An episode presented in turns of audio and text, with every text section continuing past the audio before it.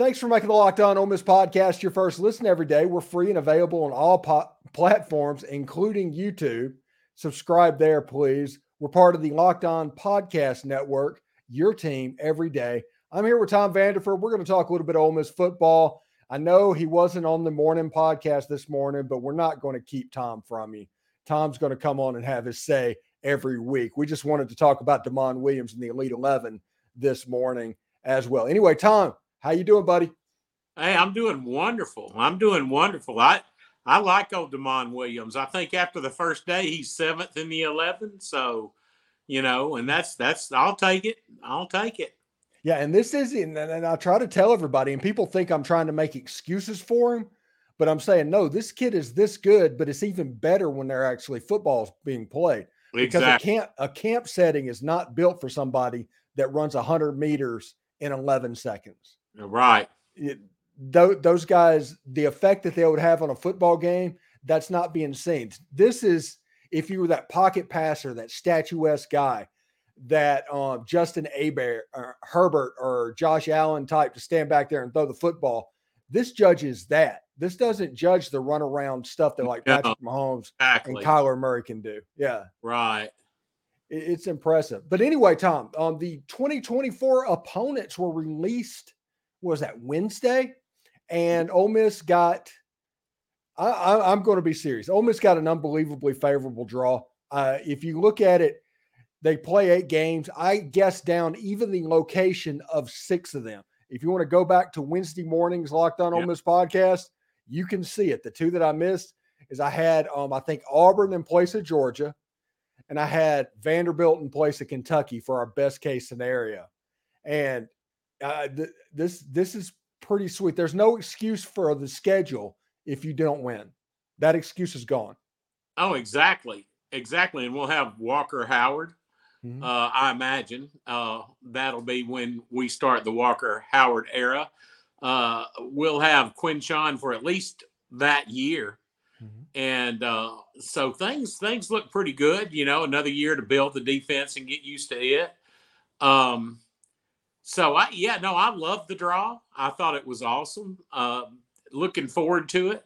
Some of my friends were like, "Man, we really got hoodooed," and I'm like, "No, we we really didn't."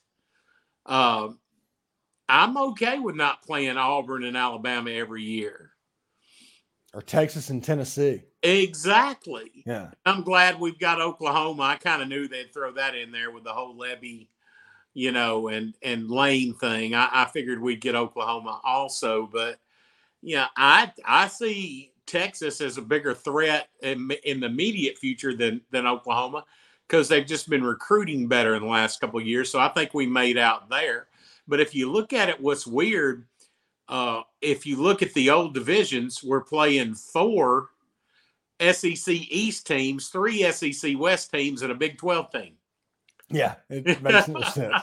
Makes absolutely no sense. And yeah, if if you look at it, Oklahoma's getting to come to Ole Miss because it's a bucket list thing. Because Texas came in 2012. Exactly. So they wanted to give them the SEC treatment. Hey, welcome to the SEC. They also have a road game at Tiger Stadium to get their fan base excited. And their fan base is unbelievably excited, other than the fact that they only have three home games because that stupid neutral site game. Yeah, yeah, that stupid uh, neutral site game still goes on because they're both in the SEC now. So it's kind of weird how that works out. But I mean, Georgia and Florida are in the same boat. So, you know, and and and M and Arkansas because they want to copy Texas and Oklahoma. Yeah, because it's like, hey, anyway, I think Jerry Jones is just paying them a ton of money to do that every year. Oh yeah. So what what games coming from this schedule release are you looking forward to?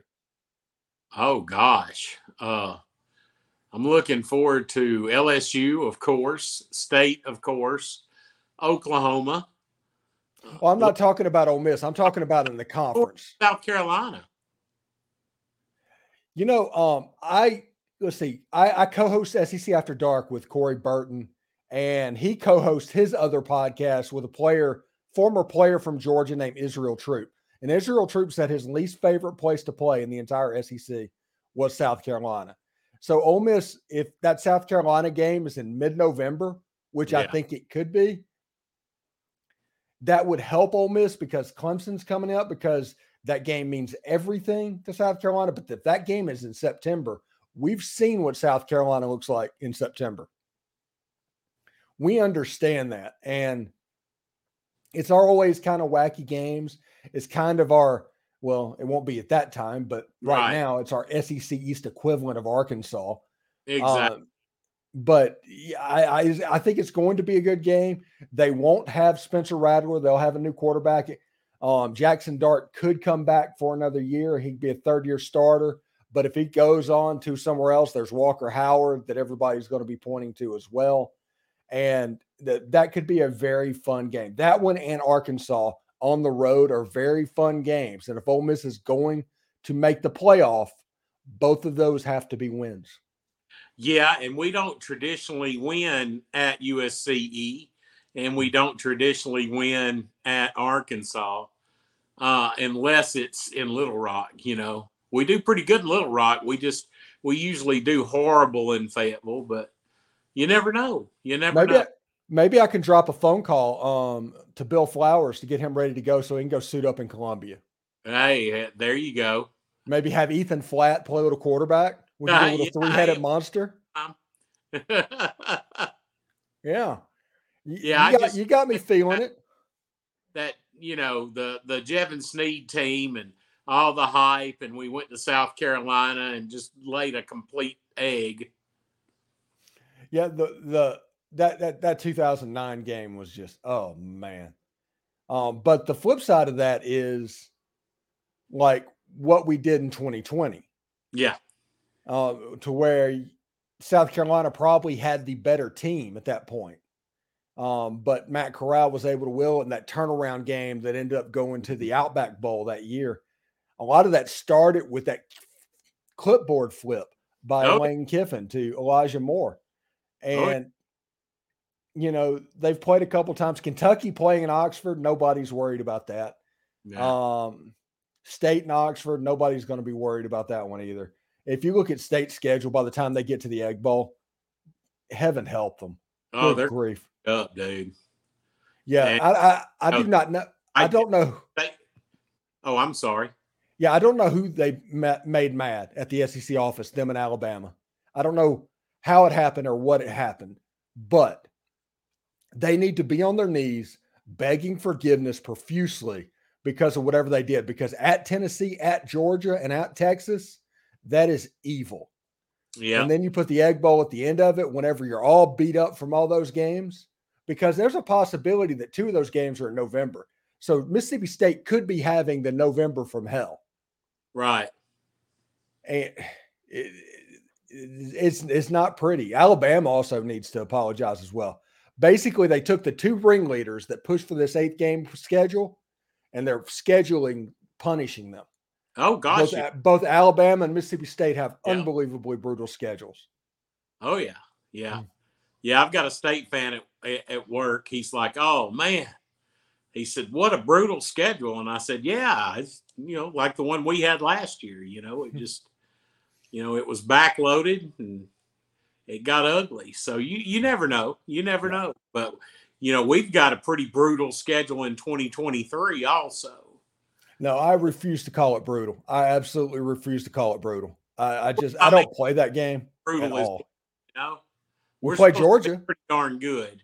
Yeah, I'll play. I say that we play at Georgia because yeah. that's realistically what makes it brutal. You take that away, it's the same. Last year's schedule was more difficult. Oh yeah, I agree. Hmm. And we can and and and I'll say this, and people will say, "Well, you're crazy, Tom." That's fine. There's nobody that we cannot beat on our schedule for 2023. And that includes Georgia. Yes. Yeah. They're going to have a new quarterback. They're going to, you know, I mean, it's going to be a lot of, it's going to be a lot of, uh, of, of things. I, I, I don't think people realize just how deep we are. I know I say that every podcast, but we have never been this deep in my lifetime.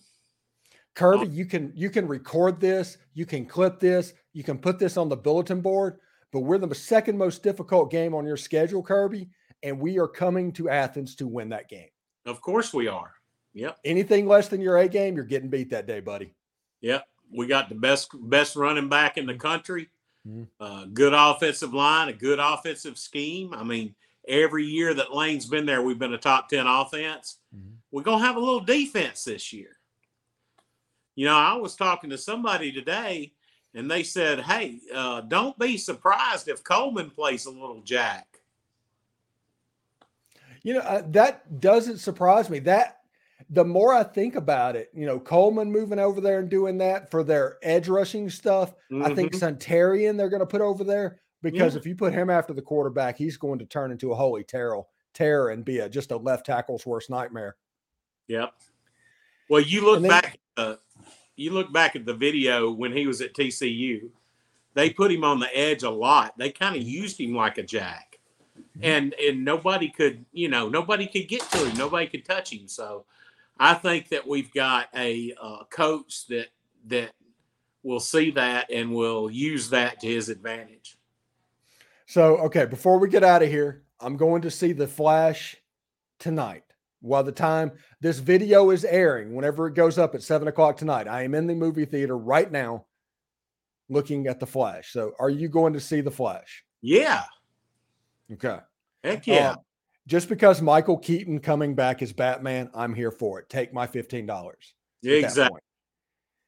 The other one, Indiana Jones, at the end of the month, the thirtieth. You Definitely. going to that one? Definitely. Uh, the premiere was apparently last night, and today a lot of people coming in. It's popping up online. A lot of people seem to like it. There's the general people. I think there's several people that like to come in and that whenever a superhero movie or Indiana Jones or a movie like that isn't Citizen Kane, they mm-hmm. just treat it as if there's only one type of movie. But the people are saying it's it, it's a fun ride like Raiders. And if it's like Raiders, I, I can handle the Dial of Destiny at that point. Oh, yeah. I have got to see it. Mm-hmm.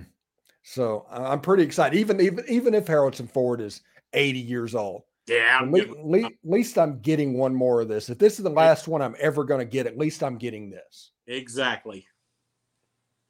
So, all right, before we get out of here, we're in the dog days of summer. We're in the worst month for college football, um, the month leading up to media days. How are we going to make the next four weeks past, other than going to the Flash and Indiana Jones? I mean, we, we've got to we got to come up with something, right? Oh yeah, yeah. We we've got to come up with something, hmm. and we will. Yeah, because all of this is about fun, and we're going to go a little bit off topic because it is what it is. But we're gonna we're going to st- try and stay as much as possible about Ole Miss because we're about Ole Miss every day. We're yeah. about commentaries, we're about perspectives, and we're about having the conversation pretty consistently. The way I view this, Tom, is do you know how Norm was on Cheers on on his bar stool? Yeah. And they'd get there and he'd just go to the place and he'd talk about whatever, and he just enjoyed doing that. This chair right here, I am Norm. I like yep. to come in here. I like to have conversations with people, talk about Ole Miss football, get their perspective, um, talk about what I think is going on, and just have fun talking about Ole Miss because at the end of the day, this is about fun. Heck yeah. Anyway, thanks again for making the Locked On Ole Miss podcast your first listen every day. We're free and available on all podcasts, including YouTube. We're part of the Locked On Podcast Network, your team every day. Tom, thank you so much, buddy, for stopping by. And once again, we'll do it next week. Well, hopefully there'll be some news to talk about. Hey, that's wonderful. Hotty toddy, everybody. Hotty toddy.